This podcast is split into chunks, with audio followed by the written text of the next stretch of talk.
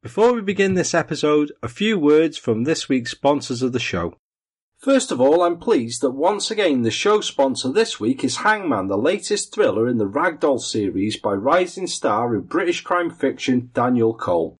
Think classic cat and mouse thrillers like The Bone Collector or Seven. If you love those, then I'm sure you'll love the latest part of Daniel Cole's Ragdoll series Hangman, which is out now in paperback from Trapeze Publishers. It's a high concept thriller that follows on from the 2017 Sunday Times bestseller Ragdoll, where Daniel's established lead character, DCI Emily Baxter, this time finds herself racing against the clock to catch a killer who's mounting up body after body on both sides of the Atlantic and is always one step ahead. You got a detective with no one she can trust, locked in a battle of wits with a gruesome determined killer who's got nothing to lose.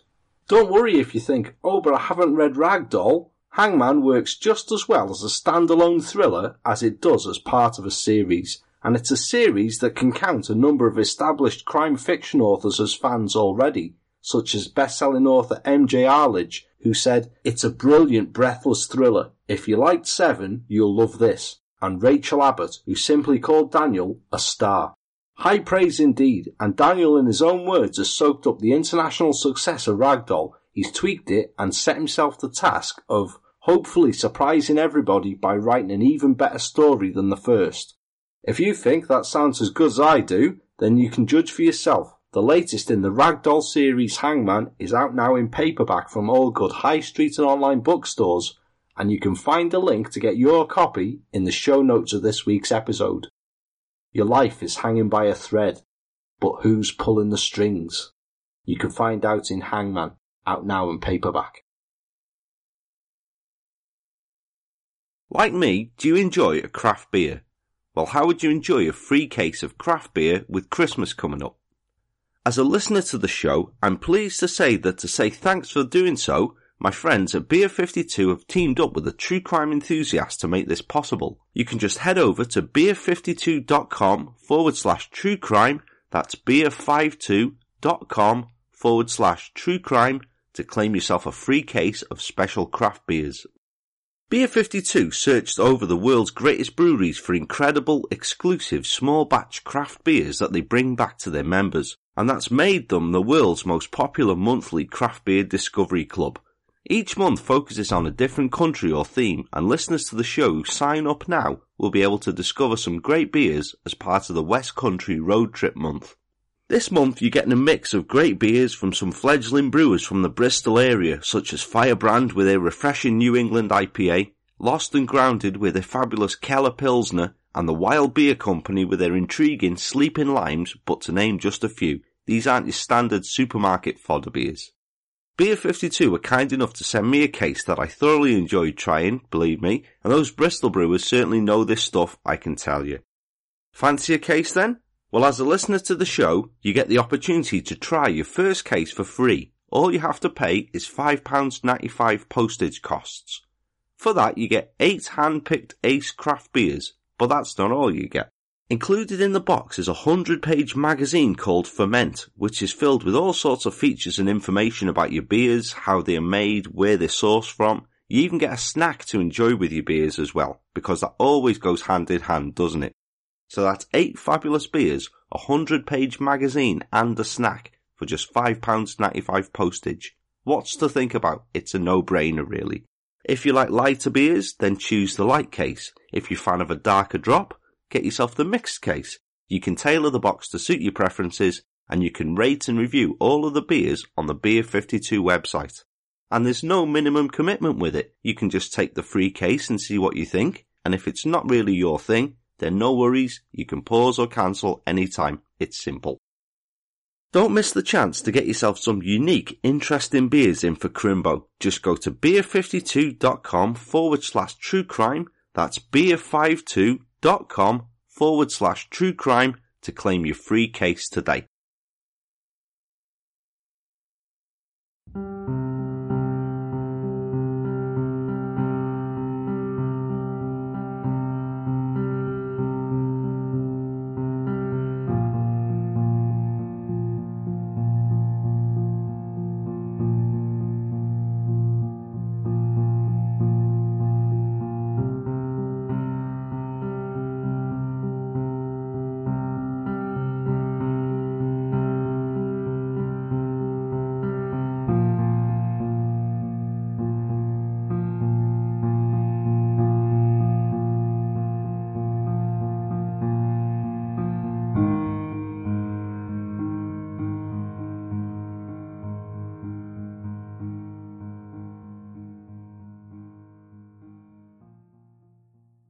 Hey guys, a warm welcome from the corner of North Wales where the True Crime Enthusiast podcast comes from, seeking out the obscure and forgotten cases from the UK and Ireland. I'm Paul, the creator and true crime enthusiast of the show's title, and I thank you for joining me this week. If you're a new listener, then hey, it's fantastic to have you here, and I hope that you'll stick around to become an old friend too. Thanks too for the continuing support and shares of the show, with special thanks this week going to the new Patreon supporters the show has, that's namely Thomas Fordin, Joe Weston, Tom Wright, Michael Schlepp, and Sarah House. I hope that you guys have enjoyed the bonus content of 11 bonus full length episodes that are now up there exclusive to Patreon supporters. December's went up just a few days ago. Anyone else who fancies becoming a supporter, then it's very simple. There's a link to the Patreon page always with the episode show notes, or it can be found by seeking out the True Crime Enthusiast podcast on the Patreon site. Just look for the creepy hand on the window, that's the show logo, and that's the badger. Just go from there. There are all different tiers available, and you can support for extra monthly content for a very reasonable price. As I've said before, it costs less than nicking two trolleys from a supermarket. For this week's episode of the True Crime Enthusiast podcast, we're off back to the early 1990s and to the city of Leeds in West Yorkshire. Leeds is a large city that's no stranger to crime and terror, having been part of the hunting ground of the Yorkshire Ripper a decade or so before. And in the early 1990s, a masked sex attacker terrorised an area of Leeds that's one of its most popular visiting spots, a 26 hectare beauty spot named Woodhouse Moor, or more commonly known as Hyde Park. It's a popular large park that borders the University of Leeds, and it was the students here that the attacker focused upon as his prey. The attacks were committed by an offender that if hadn't been stopped when he was, could quite possibly have become a killer, and how he was caught and stopped is quite a remarkable story. It is quite an unfamiliar case and there's relatively little available for research about the crimes, but I'm sure it's a case that you won't forget quickly. This week's episode deals with sex crimes and therefore contains graphic descriptions of crimes that some listeners may find disturbing or upsetting. Details included in the episode are not to sensationalize any of the aspects of the crimes that you'll hear within, but are included because they're integral to the account. As always with cases such as these, I've tried to remain sensitive to those involved and as such, anonymity has been used within. Now and again I might let my own opinions slip into the narrative, but there's nothing new there and I don't make any secret of how much I despise sex offenders, particularly those who rape. It's an awful crime. But please be extra advised this week, discretion is especially advised. With that in mind, please join the true crime enthusiast as this week we look back at the case of the Beast of Woodhouse Moor. The 26th of October 1992 had been a great evening, but by 1.50am the girl was ready to go home. There'd been the usual few drinks and dancing, but the other two girls she'd been out with that evening had already left, and she was faced with a walk home alone from the Leeds city centre nightclub. This didn't particularly bother her walking home alone. She lived relatively near to Leeds University in the Woodhouse Lane area northwest of the city centre, and at that time there were usually plenty of people still milling about. The route home that she was taking skirted Woodhouse Moor, a large expanse of open parkland not far from the city centre, and as she skirted up a track, a shortcut that went behind the parade of shops on the busy road junction leading from the A660 road onto a path leading through the park, she was suddenly attacked from behind by a man.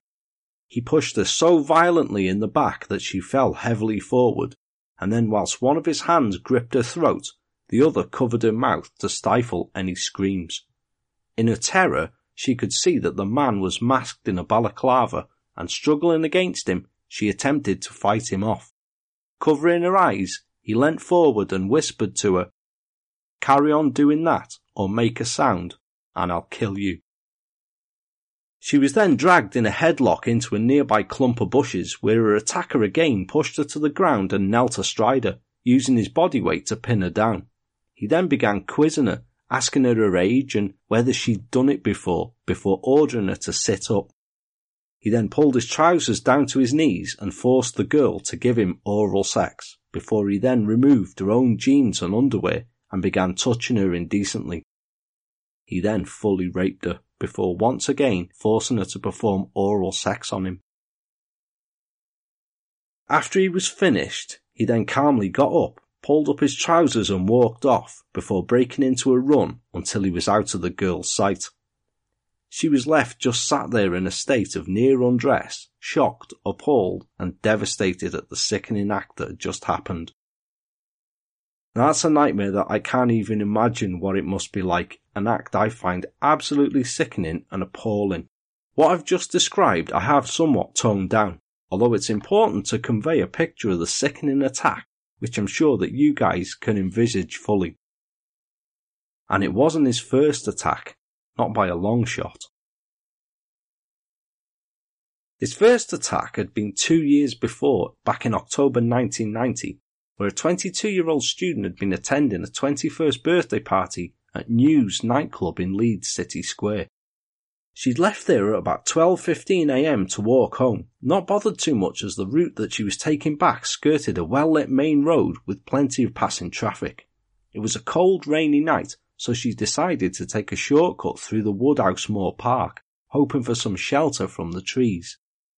Although it was dark on the park footpath, she felt buoyed because she could still see the lights of the main road. Suddenly, someone grabbed her from behind and forced her to the ground. She desperately fought back, kicking and screaming, but he commanded her to shut up and then undid both his own trousers and hers. Attempting to get her to perform oral sex upon him, her continued struggle seemed to dissuade the attacker, and he gave up the assault and ran off into the darkness of the park, leaving the dishevelled and frightened girl to run home. The struggle had left her bruised all over her body, and once she reached home, she contacted police and reported the attack. She described the attacker as being white, about 5 feet 9 inches tall, of medium build and aged between 20 and 30 years old. He appeared to be clean shaven, spoke with a local accent, and wore dark, casual clothing. He had something covering his face too, but she was unsure as to whether this was a scarf or a hood. Eight months later, he struck again. The victim this time was again a student, and on the 28th of June 1991, she, like the first girl, had been to a party to celebrate the end of her final exams. It was the final day of the summer term. At about half past midnight, she set off to walk home to the house that she shared with other students, which was coincidentally near to where the first girl who'd been attacked lived. The route home that she took was the same one this girl had taken, and like the first girl, she opted to take the shortcut through Woodhouse Moor Park. She'd only gone a short distance when she was grabbed from behind and felt a woolen glove covering her mouth as she was pulled backwards, causing her to fall and land heavily on the stony ground. In an instant, her attacker was kneeling across her knees, immobilizing her. Although he had a balaclava on, she could make out that he was dark skinned, and in a voice that had a hint of a foreign accent, he said to her, You do what I want, or I kill you. I won't hurt you if you do what I want. In this attack he produced a knife, a short-handled penknife with a three-inch blade, which he stroked menacingly up the girl's left arm, across her neck, and down the front of her top. He then forced her to perform oral sex upon him. When this was finished, he made the girl stand up and led her to a more secluded, darker part of the park, but as he did so she slipped out of her coat, which he was holding, and ran towards her home, which was only seconds away. She reached the street and hammered on the door of the nearest house where a friend of hers lived, but there was no answer, and as she turned to run towards another house, she came face to face with her masked attacker again. Imagine how frightening that must be. The terror of the actual assault is bad enough, isn't it? But to then think you've escaped only to be confronted with your masked attacker still there, it must be unimaginable. Screaming, she fled through the gardens on the street, pursued by the attacker, who only fled when out of desperation to bring awareness to the situation, the girl picked up and threw a brick through a window with the light still on. Again, this attack was immediately reported to police, and the girl gave a description of an attacker who was dark skinned, about 20 to 30 years old, of average build, and one who spoke in stilted English, possibly being of Asian descent. Because of the proximity and similarity to the October 1990 attack, police were convinced that they'd been committed by the same man. and just 23 hours later, he struck again.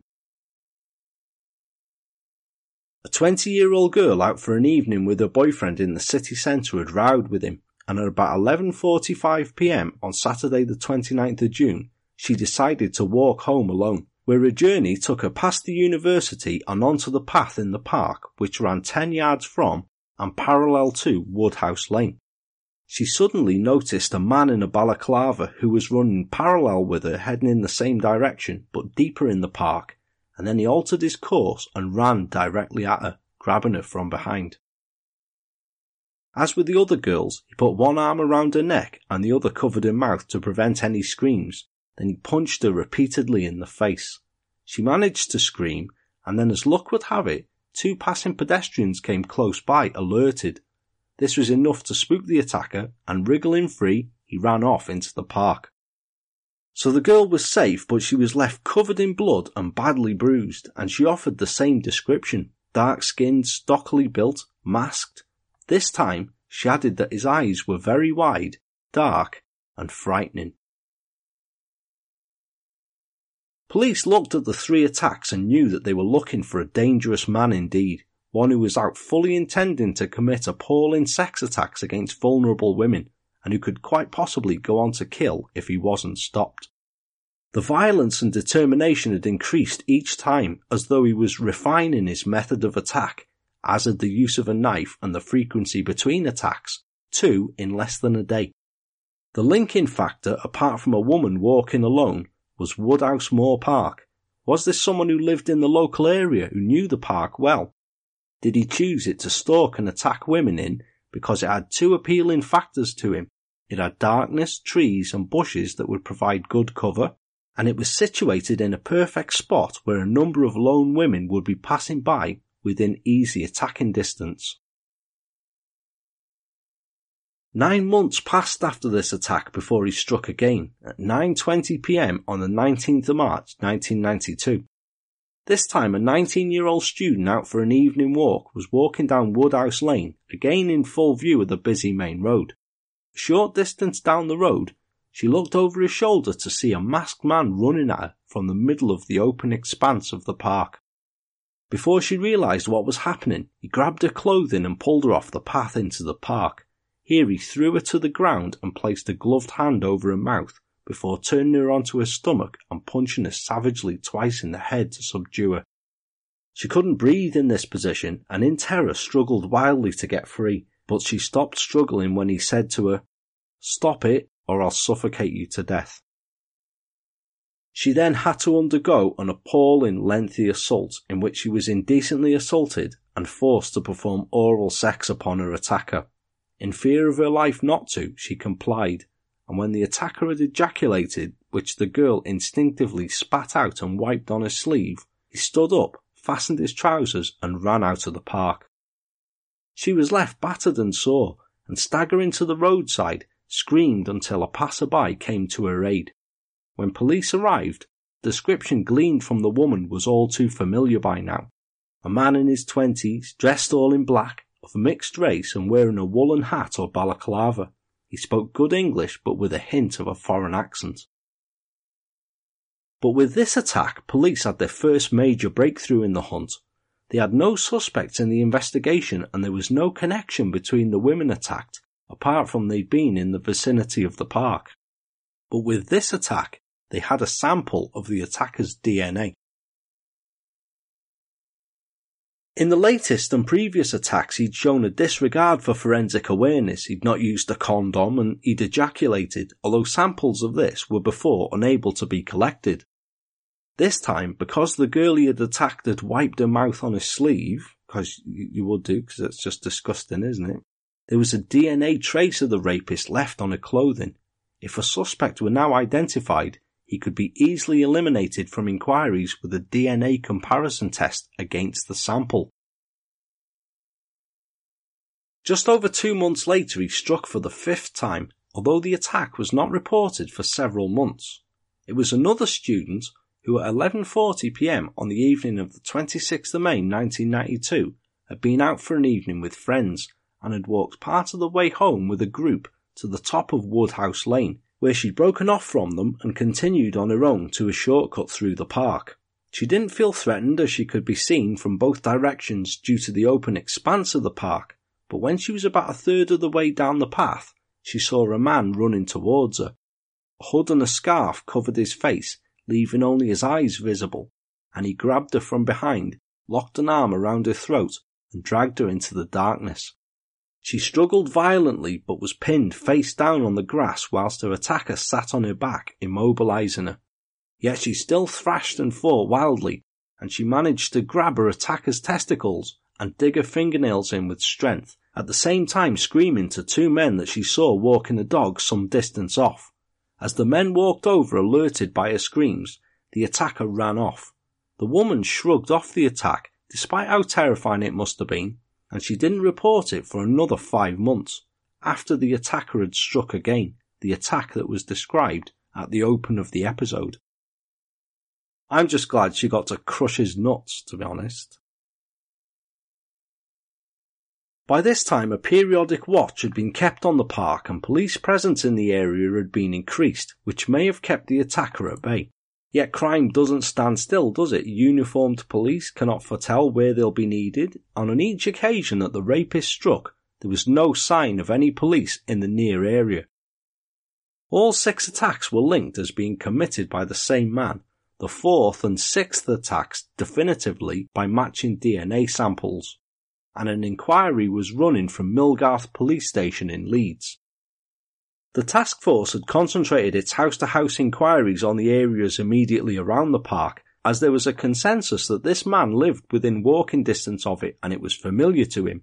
Offenders offend where they know and they feel comfortable, don't they? But equally, there was the possibility that he may have transported into the area. The late night timings of the majority of the attacks ruled him out using public transport to get away after the attack, so he either walked or had a car or motorcycle parked nearby. It was also considered that he might have some connection to the university. Most of those attacked had been students, and all of them had a similar physical profile. This could also be the reason for covering his face or wearing a balaclava, because he might subsequently be recognized around the campus. The university and the Students' Union were obviously concerned by the attacks and the risks posed to its female students. It wasn't too long since the spectre of the Yorkshire Ripper had hung over the area after all. Police liaised with the Students' Union and senior faculty members about what could be done to reduce any risk, leading to personal attack alarms being given to female students and female only public transport being arranged.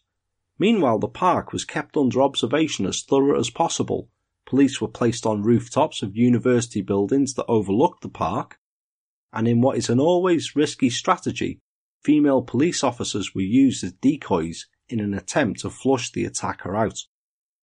The house to house inquiries continued, difficult in an area largely populated with bedsits that contained a transient population. Students would of course come and go. There was a sizable multiracial community in the area as well, and little to eliminate suspects by way of physical description, so the next major step would be a mass blooding. Like the one that caught Colin Pitchfork only a few years earlier, DNA samples from each male who lived in the area would be collected if they could not satisfactorily be eliminated from the inquiry by other means. But before this, police needed to know exactly who lived in the area so they'd know if a suspect had left before they got to him, which was an understandably difficult task in such a transient population. And of course, as we've said, he may not have even lived in the immediate area. If he was a commuter rapist, the best police could hope for was to catch him when he returned to commit another offence, which was the outcome that no one wanted. The observations were kept up through all hours, but he didn't reappear perhaps put off by the massive media coverage of the crimes. As Christmas 1992 approached, the majority of the students at Leeds University would be going home for the festive holidays, and the inquiry was scaled down until the new term started because the threat level was assessed as being much lower.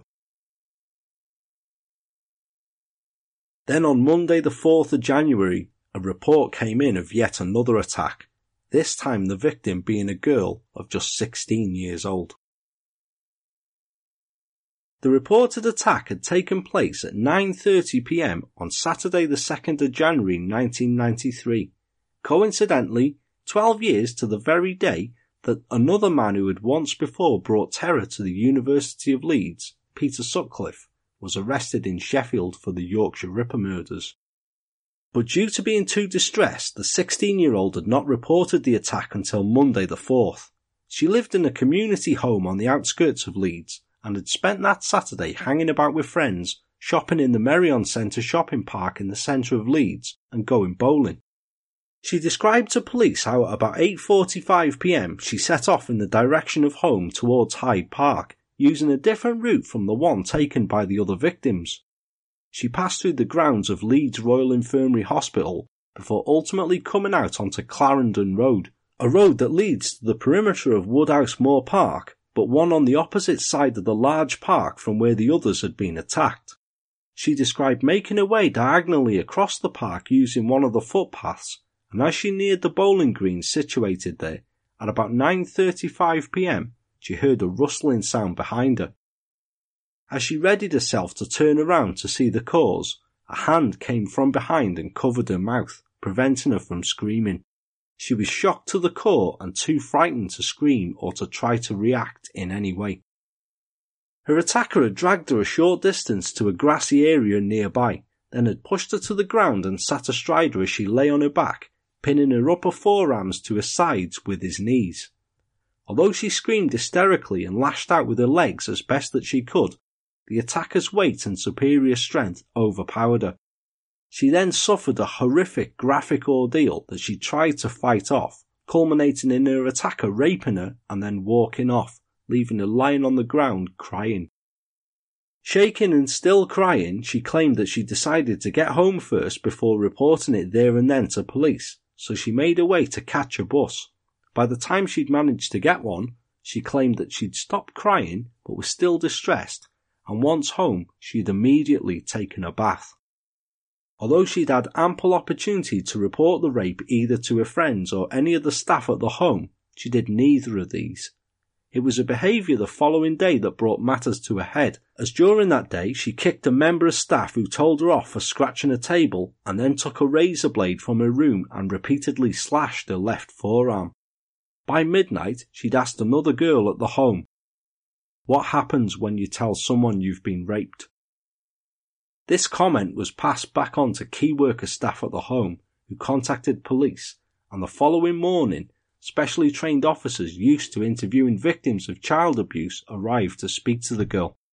A statement was taken in which she described the rape and details about her attacker and further claimed that her actions that Sunday and the altercation with staff and the self-harm were as a result of the anger and shame she felt and not being able to verbally express her feelings about what had happened. She was also medically examined, but no forensic evidence was found owing to the 36 hours that had elapsed, plus the fact that she'd immediately had a bath when she'd gotten home. The girl described her attacker as being Asian, aged between 20 and 25 years old, about 5 feet 10 inches in height, slim with short hair and a wispy moustache. He was clad in dark clothing, but no mention was made of a mask or any hood covering his features there was a chance that she could help provide a very good artist's impression of the man. But reading a statement, the officer leading the inquiry, Detective Superintendent Bob Taylor, a guy who we've met before on the show actually, as he was the detective who led the squad that caught the one-legged train spotter Michael Sams, the son of a bitch that we met last series in the one-legged train spotter trilogy. Superintendent Taylor began to have some doubts about his story. The location of the attack would suggest that it was the same guy, although it was on the completely opposite side of the park from where he'd attacked the other victims. Yet there was no medical or forensic evidence available because she'd reported the rape late, and the description that she gave of the struggle that she had put up didn't correspond with the injuries to her body. She had just a small bruise on her inner left thigh and a slight bruise above her right knee. Now, while the absence of any injuries would have been understandable if she'd submitted completely, she claimed that she'd put up a spirited fight against her attacker. She also mentioned no conversation on the part of the rapist, which was a deviation from the previous attacks where the attacker had been quite vocal, forceful, and had spoken to the victims, sometimes at great length. She couldn't describe what his voice sounded like, and there was also the fact that her attacker had not covered his face. So based on this, police were now faced with a number of possible scenarios. It was the same man, the attacker had shifted slightly his hunting ground, and had disposed of covering his face, worryingly, because he may not have intended from now on to leave anybody alive to possibly identify him. It was a different rapist, and police now had two of them operating independently of each other in the same general area. Or the girl wasn't being honest, and there hadn't been an attack. Nevertheless, the inquiry continued as though it was the Woodhouse rapists, as the press had taken to calling him, his latest attack. Bob Taylor appeared on Yorkshire Television's regional news programme Calendar News on the 5th of January 1993, where he once again urged caution to all women, not just around the Woodhouse Moor Park area, but across the whole of Leeds in general, and to not go out alone if possible in the hours of darkness. He put across the similarities in all of the attacks reported to date and stressed that police were doing all that they could to catch the attacker fearing that he wouldn't stop and could ultimately go on to kill someone. All the time he expected that the attacker, more likely than not living in Leeds, would be watching the news with express interest in what was being said about him and to attempt to learn about any police activity in the area in the hunt for him. So Bob Taylor was cautious about what he said and he managed to strike a balance between not giving away any specifics of the investigation whilst all the while still emphasizing what a threat this man was. And then on the 14th of January, there was an unexpected development. The rapist contacted police. Detective Chief Superintendent Taylor was preparing for a television interview to take place in the incident room hunting for the rapist when he was handed a pile of that day's routine post. Usual procedure was for his secretary to routinely open all mail that was addressed to him unless it was marked private and or confidential. So when she'd come across a letter marked Detective Superintendent B. Taylor, Millgarth Police Station, Leeds, LS2, she'd opened it without hesitation. The postmark on the envelope showed that it had been processed in Leeds the previous day, and inside was a single sheet of paper containing the following handwritten letter in block capitals. Detective Superintendent Taylor, I'm the one you're looking for regarding most of the incidents on Woodhouse Moor. If you don't believe me, check these facts. The girl I got in March 92 had shoulder length blonde hair and was wearing a dark dungaree style outfit under a coat. I took her keys off her. The girl I got in October 92 had brown permed hair beyond her shoulders. She wore a woolen cardigan and casual trousers. I made both of them do oral. The October girl was lying when she said that I raped her. As yet, I have not raped anybody, which brings me to my next point. The joker who raped the girl on January 2nd, 93 was not me. He was jumping on the bandwagon. He was a fool. He showed his face. Yours sincerely, Jack the Stripper. Now, the majority of well publicised police investigations will often get time wasters or malicious cranks who contact the police in such a way. But there was something about this letter that rang true. No information had been released to the press about descriptions of the victims or what they were wearing, and both points that the author had stated about what the victims were wearing was correct. He was also spot on about the hair colour and style mentioned for each of the attacks that he'd named, and the March 1992 victim had indeed lost her keys, or so she'd thought she'd lost her keys. Needless to say, she had her locks changed immediately under police advice. To write to police like this, it seemed that the rapist was confident of not being caught. Police wondered at the purpose of the letter was it mockery, as calling himself Jack the Stripper would suggest, or was he indignant at being blamed for the latest attack, which police were admittedly unsure was by the same man, or that it had even happened? They were also decidedly unhappy with the phrase, as of yet, I've not raped anybody. Did this guy seriously believe that he hadn't yet committed rape? Because he certainly had several times in the eyes of the law. I mean, it's clearly defined as unlawful sexual intercourse or any other sexual penetration of the vagina, anus, or mouth of another person, with or without force, by a sex organ, other body part, or foreign object, without the consent of the victim. So I would say that based on that, his crimes are pretty clear cut, really. Rapist. The women he'd attacked up to then would argue the point with him that he wasn't too. I'm quite sure of that. The letter was a major breakthrough, and it and the envelope that it had come in were sealed in an evidence bag which was marked RET1 as an exhibit. It was then taken for forensic examination by a senior member of the inquiry team, although nothing was said for the TV interview Bob Taylor was giving. This development and piece of evidence would be held back for a later time. The letter would have to first go through a series of examinations looking for traces of the author's DNA, fingerprint analysis, analysis of the paper that it had been written on, the ink that it had been written with, star sign, kitchen sink, cuddly toy, you get the idea. It would also go for a process known as ESDA testing, which is a method used to reveal impressions and indentations on paper. It may lead to an indentation of an earlier message on the letter that may give insight to the author's identity, maybe part of an address or a telephone number, something like that. By Monday the 18th of January, the inquiry team received the news that there may just be a breakthrough.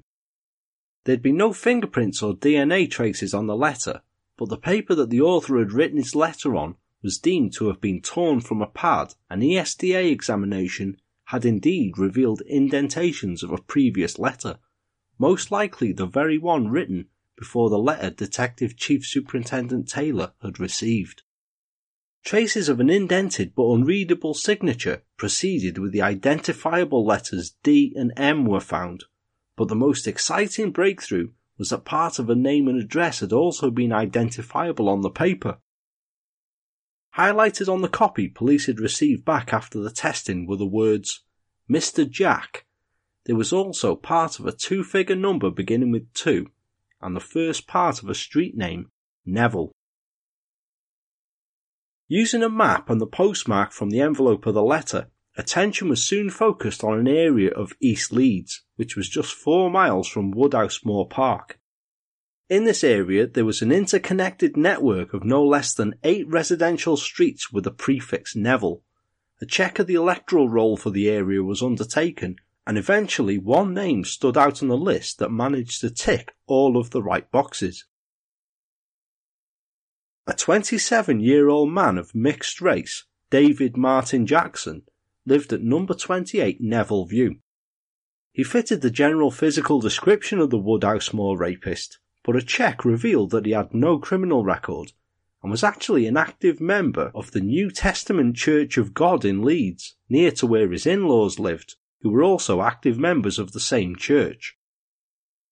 What was more, Jackson had only married his wife Jennifer in September 1992. If he was the rapist, he would have been attacking women all through his engagement and the preparations for his wedding, and would have committed his sixth attack within days of returning from his honeymoon. I know, right? A church-going newlywed wouldn't strike you as a likely masked rapist, would they? And this was on the minds of police as they made a check with the Department of Social Security for a sample of Jackson's handwriting, which the Soch had on file from documents that they held. They were forced to rethink Jackson as being unlikely when checks of Jackson's signature against the indentation that had been discovered on the letter were found to be a perfect match. So this meant one of two things. He'd certainly written the preceding letter on the pad that the letter sent to police had been written from, which had been all but confirmed as having been written by the rapist. A crank or vindictive police officer creating a hoax had been discounted, and the undisclosed information contained within the letter was too accurate for it not to have been. Either Jackson had written the letter to police, or someone closely connected to him had, meaning that either he was the attacker or he had a strong link to him. As police prepared to interview Jackson, they set about getting ready a line of questioning for him. They needed to know if he had alibis for the dates of the attacks. They would test his handwriting to see if it matched the letter, and would of course take a sample of his DNA for comparison against that of the Woodhouse Moor rapist. His wardrobe would be seized for examination, as his clothing may reveal any possible forensic traces linking the victims to him and recent family photographs will be checked for clothing matching that described as being worn by the attacker in case he disposed of anything. At 6.35am on the morning of Thursday the 21st of January 1993, David Martin Jackson was arrested at his two-bedroom semi-detached house in Neville View, East Leeds, in front of his shocked wife Jennifer. Both he and her appeared absolutely dumbfounded at the arrest, and as both were escorted out of the house and taken to Millgarth police station, a forensic and search team moved into the property to begin doing their thing. Found during this search was a notepad of the type on which the letter to police had been written, as well as a lead street map with a card marking the page featuring the Hyde Park area, the Woodhouse Moor Park. Detective Sergeant John Church and Detective Constable Joanne Regan were the officers selected to interview Jackson at Millgarth Police Station. Although both were strongly skilled interviewers, the use of Detective Constable Regan was as much a tactical psychological move as a practical one. A female being present during the interview of the man widely suspected to be the Woodhouse Moor rapist, someone who took pleasure in the control and sexual dominance of female victims, would unsettle him and put him on the back foot from the off. There was, however, the possibility that Jackson may not say anything in her presence. He might be embarrassed and uncomfortable to speak about such matters in the company of a woman. Police needn't have worried about this. Soon after the interviews began, Jackson confessed the 1992 March and October attacks when he was confronted with the likelihood that his DNA sample taken from him upon arrest would match the DNA sample from the rapist that police had managed to obtain from the victim's sleeves when analysed at the lab.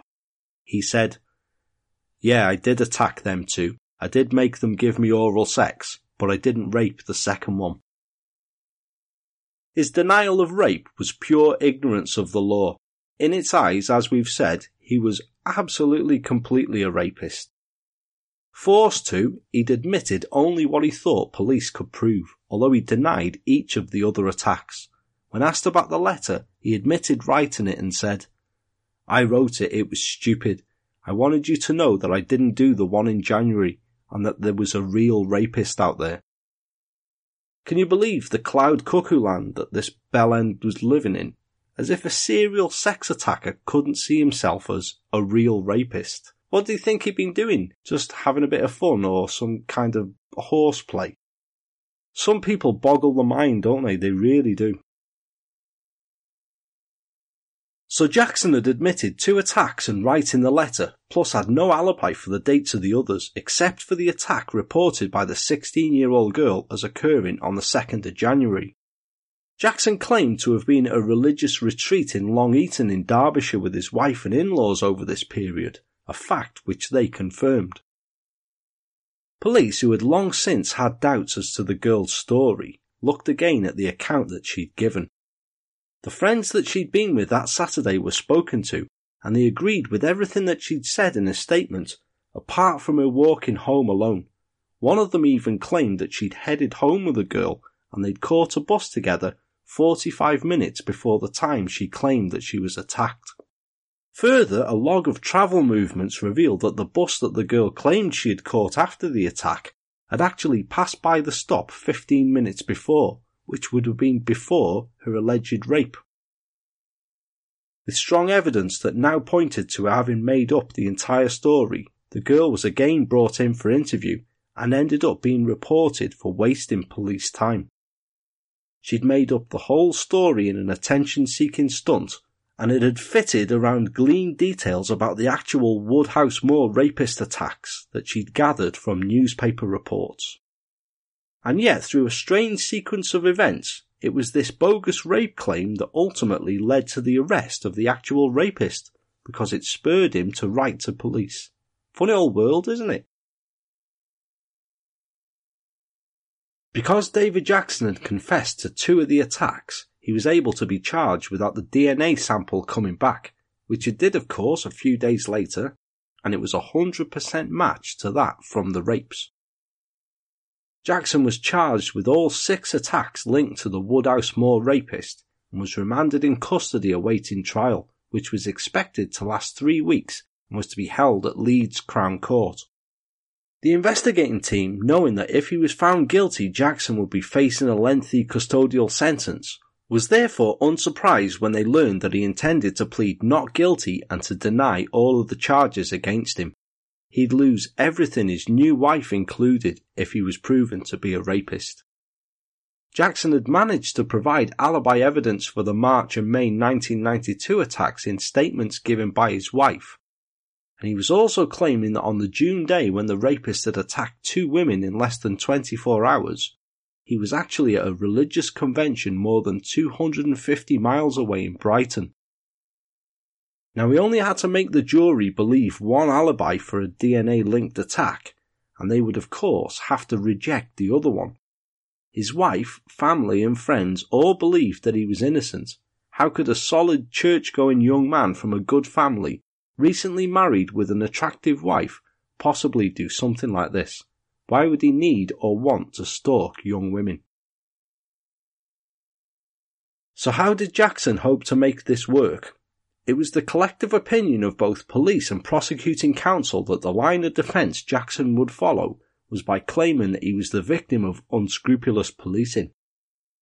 His only possible defence could be that a police officer had contaminated the clothing of two of the rapist victims with his own sperm, then sent these to forensics where a DNA sample would be raised.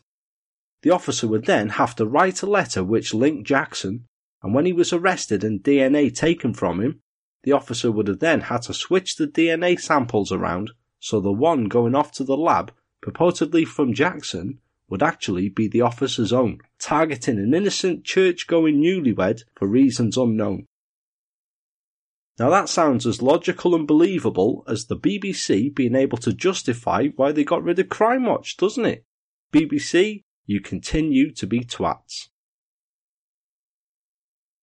The trial of David Martin Jackson began at Leeds Crown Court on February the 24th, 1994, where he was charged with one charge of rape three charges of indecent assault, two of attempted indecent assault, and four of assault occasioning actual bodily harm. And the prosecution was led by Paul Worsley QC, one of the most respected advocates on the Northern Court circuit. As the prosecution case was outlined for the court, the first witness called was the victim from the first of the two attacks within 24 hours in June 1991. She made her way through the packed courtroom to the witness box and then burst into tears as she was giving the oath. What a traumatic ordeal that must be to, it must be an awful ordeal to do something like that. It really must.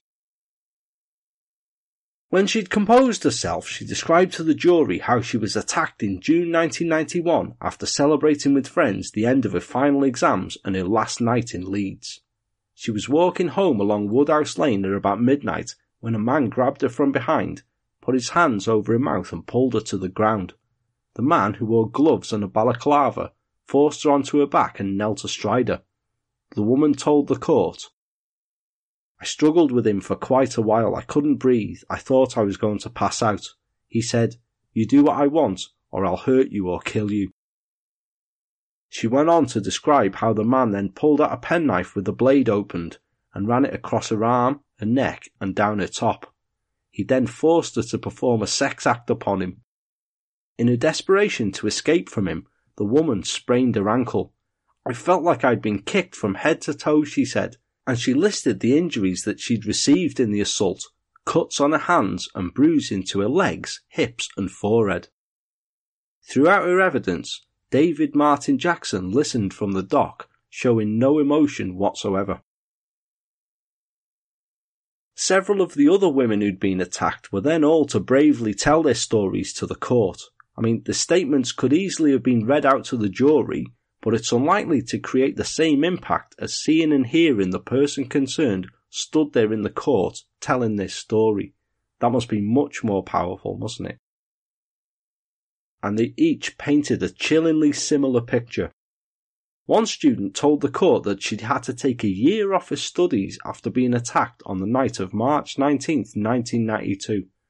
The story was the same as the previous witness. She'd been walking along Woodhouse Lane towards Hyde Park when she became aware of a man behind her. The man put his arm round her throat and pushed her to the ground. He had big black padded gloves on his hands which he put over her throat and mouth.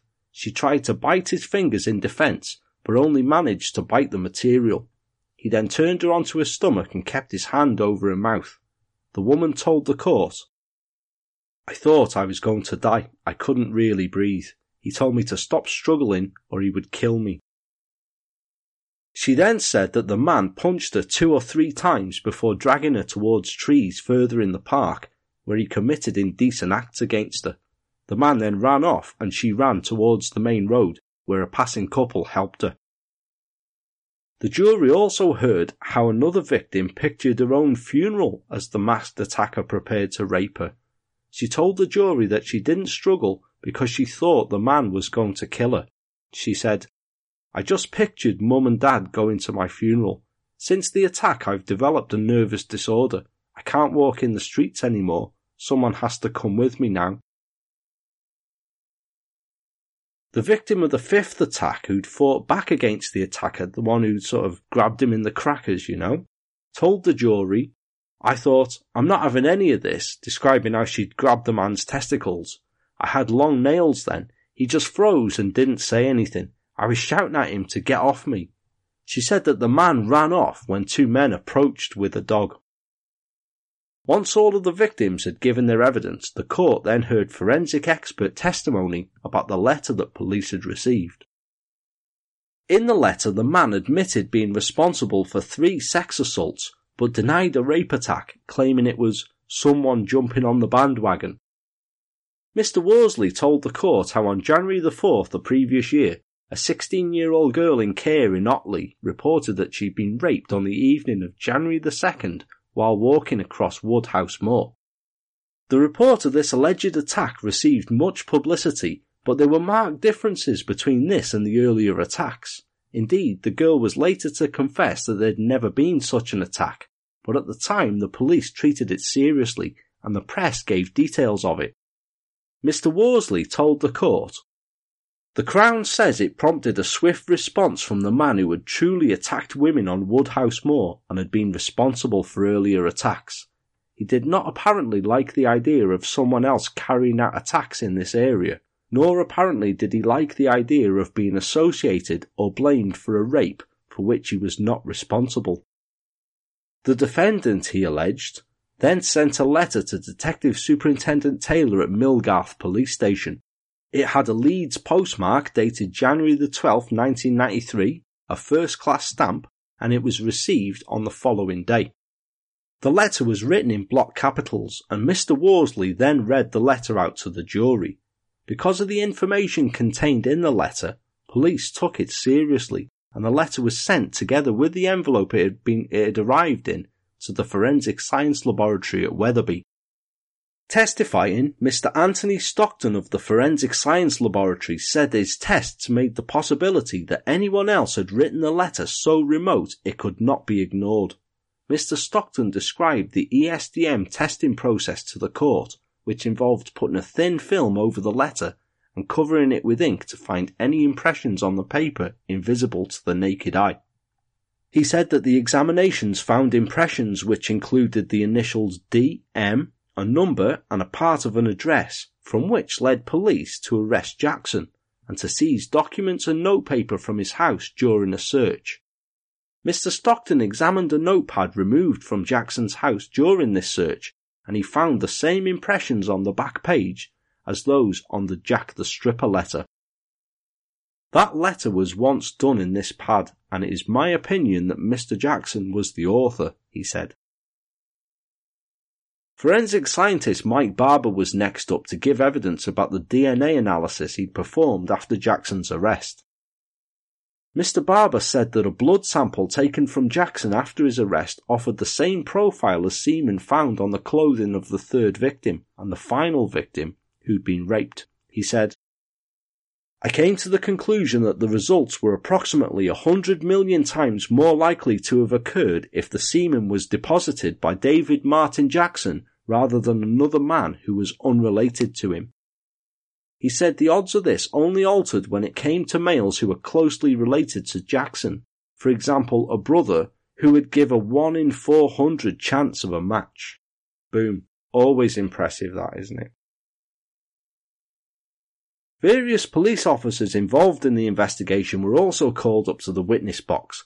Bob Taylor was called up no less than four times to clear up minor points raised by the defence, and it soon became clear that Jackson was indeed attempting to go down the I've been fitted up route for a defence.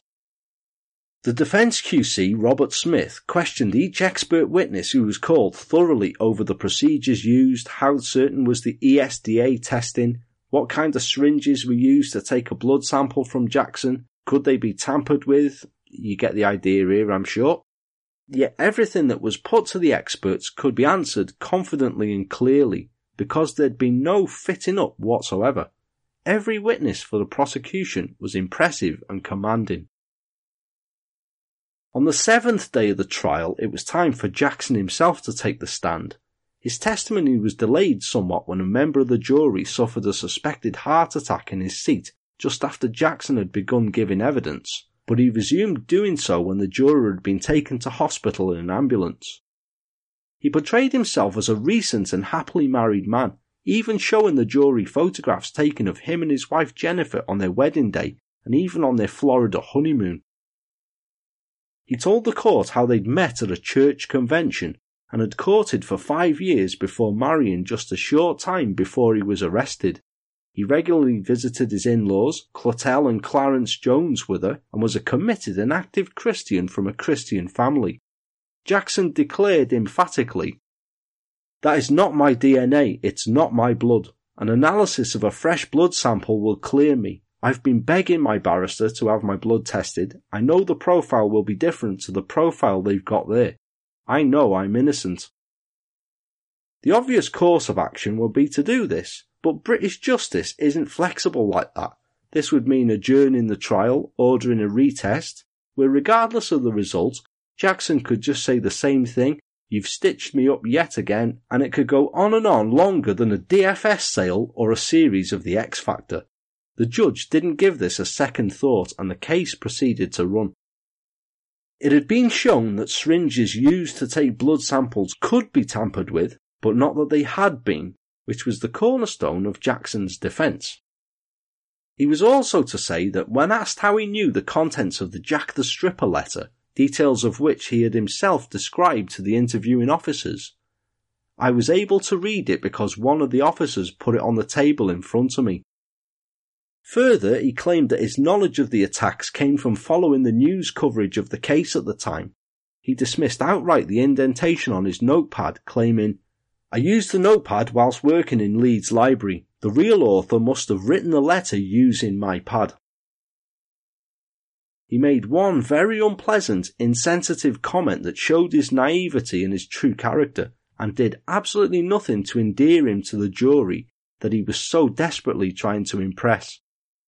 When he was asked by Mr. Worsley how he'd been able to correctly describe the March and October victims as being slim during an interview, Jackson actually replied, Well, you wouldn't rape a fat girl, would you?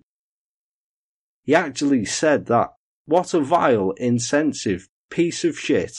Who says something like that? Awful thing to say. The defense case concluded with Jennifer Jackson and her parents all giving testimony on Jackson's behalf, relating that they honestly believed he was innocent and he could not be the attacker. They agreed with and supported the alibis Jackson had given covering the times of attacks, that he was either at a religious conference in Brighton or was picking Jennifer up from her nursing shifts at Leeds Seacroft Hospital. It transpired after the trial that Jackson never ever collected his wife from work, her parents always did, or Jennifer caught the bus home. Closing speeches saw both prosecution and defence driving home the main points of their conflicting arguments, with Paul Worsley hinting, someone has a guilty secret, Robert Smith retorted that the police involved in the case ranged from the efficient and patently honest Detective Superintendent Taylor heading the investigation to Detective Sergeant Church, whose actions in this case leave much to be desired. The jurors were given the task of deciding, after summing up by both prosecution and defence, if Jackson had been falsely accused by a dishonest police officer, or whether it was all a charade by a vicious sex attacker who'd suggest anything rather than face his own culpability.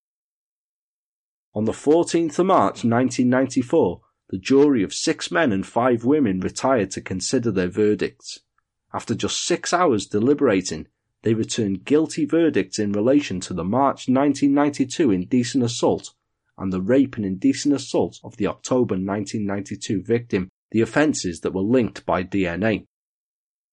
After spending the night in a hotel, by 2:35 p.m. the following afternoon, the jury had returned guilty verdicts on all remaining charges. Three of the victims Jackson had attacked were in court to hear the verdict.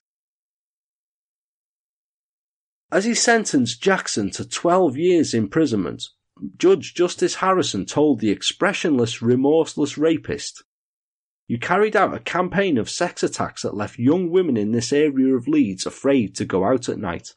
Offences such as these should be punished by a substantial period of imprisonment. You came from a decent Christian family, but you've let them down. After the trial, Jackson's solicitor Grace Higgins said that a miscarriage of justice had been committed and that an appeal would be launched. We shall be pursuing an appeal at the earliest possible opportunity, and we shall also be launching a nationwide campaign to free David Jackson. As far as we're concerned, David is innocent of all charges, she said.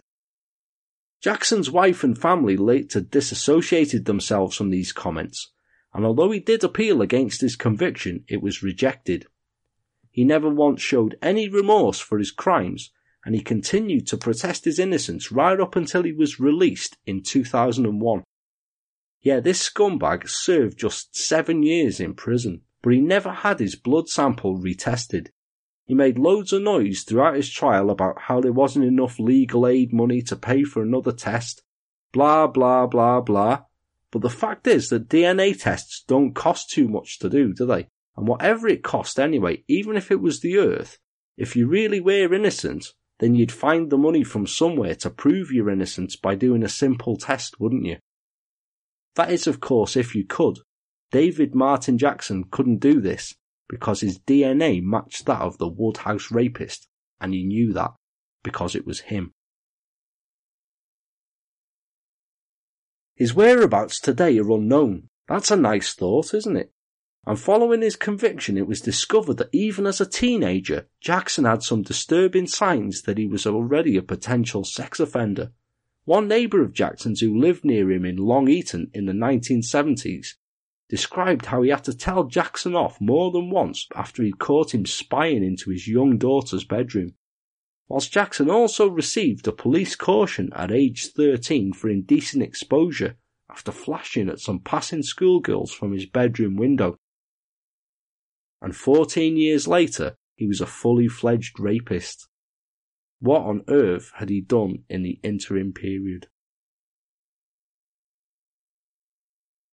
There isn't very much able to research about Jackson except for what I've reproduced for the episode. But here I get into my armchair, pick up my pipe, and have a bit of a peruse about him. I'm inclined to think that this guy must have committed other offences elsewhere, perhaps not always of that magnitude, but certainly other offences. These may not all have been reported or connected, but you build up to stalking a darkened park, wearing a mask and armed with a knife, to grab and rape lone females, don't you? It doesn't happen because you're bored at nights. It most likely began as flashing, something he was certainly capable of as far back as 1977. Maybe stealing underwear from clotheslines, that kind of thing. He may have written pornographic letters or made obscene telephone calls. But eventually, even all of this will have plateaued for him, and he began attacking women at some point. Some point much earlier than his first known attack, I'd imagine. I reckon there must be scores of offences out there that are his handiwork. Perhaps minor, and perhaps not. Why he chose the Woodhouse Moor area can only be speculated at, No connection for him to the area could be found during any research that I did for it. I also shook my head at him serving just seven years. If he continued to claim his innocence of the crimes, why was he allowed release five years early? You know, do the full 12. No Rockhammer, no poster of Raquel Welch for you, Jackson.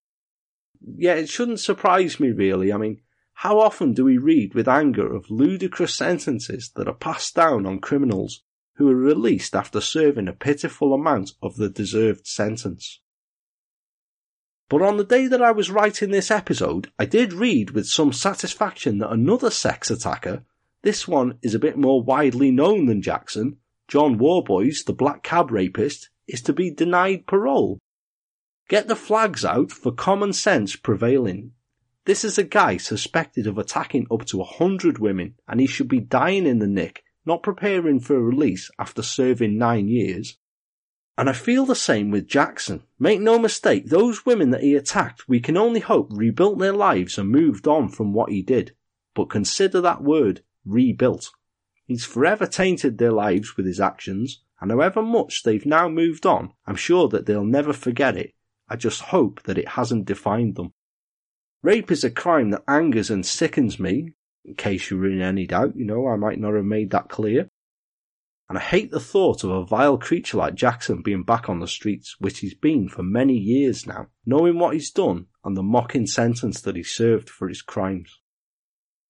He may now be living quietly, he may be back with his family, or live alone somewhere, disowned and abandoned by them. And he may now, of course, be a law abiding citizen. Who knows where he is or what he's doing now? I just hope that it doesn't involve a mask and a lone female. What do you guys think then? Let's hear your thoughts in the thread for the episode, which is now up in the True Crime Enthusiast Podcast Facebook discussion group. I don't start a separate thread for each episode anymore, so comments can now be made underneath the episode link that I add to the group each week just after the episode is released. Or of course, if you wish to chime in with your own thread, that's cool as well. I look forward to hearing what you think. You can reach me through the usual social media channels where I'm never far away. And if you are tempted by what you've heard and you fancy a bit of extra enthusiast, then you can head over to the Patreon page of the show also. Not only are there now 11 bonus episodes of the show up there for supporters, they're all full length as well, but coming very soon will be the first case feedback bonus post from me, where I'm sat down pretty much unedited, because where do you exactly find the time to do all these things? Discussing the month of November's cases, if you want to hear me do this, then details of how you can become a supporter are dead easy. There's a link with the show notes as ever, or just look up the True Crime Enthusiast podcast on Patreon and find the creepy hand. That's your cue to go. Hopefully I'll catch you all again next True Crime Thursday when I'm back with another episode. But if it's not then, until we do next speak, I've been Paul, the True Crime Enthusiast, wishing you all good and safe times, and I shall catch you all soon. Cheers for joining me guys, and goodbye for now.